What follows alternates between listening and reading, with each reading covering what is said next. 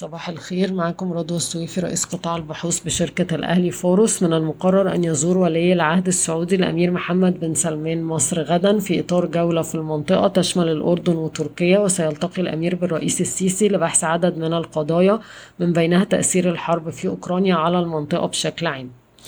سيتم إطلاق الشركة المصرية للإيداع والسجل المركزي رسميا في الربع الرابع من عام 2022 استعدادا للمناقشات مع منصة يورو كلير وكيف تتمثل مصر في أنظمة التسوية اللي بتتطلبها يورو كلير علشان أدوات الدين المصرية تكون جزء من المنصة.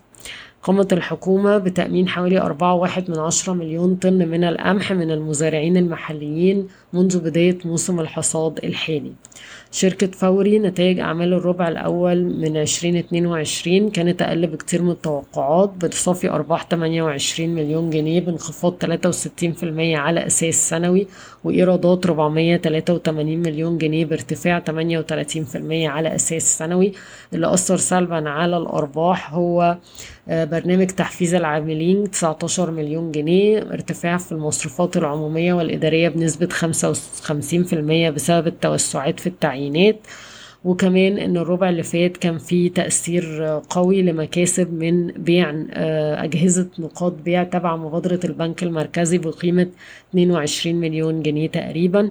السهم بيتم تداوله عند مضاعف ربحية تقريبا 96 مرة لعام 2022 وقعت وزارة النقل مذكرة تفاهم مع الشركة الوطنية لإدارة المواني النهرية التابعة للقلعة لتطوير وتشغيل وإدارة محطتين متعددة الأغراض في ميناء الدخيلة وميناء العين السخنة بتكلفة إجمالية واحد وستة من عشرة مليار جنيه.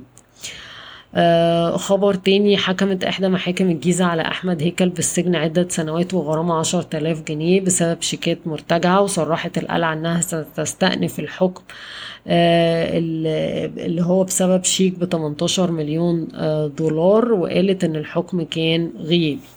صندوق أبو ظبي السيادي قريب جدا من الاستحواذ على المصرف المتحد في مصر ومن المرجح أن تبدأ عملية الفحص النافي للجهالة في غضون الأيام المقبلة وفقا للصحف المحلية في مصر.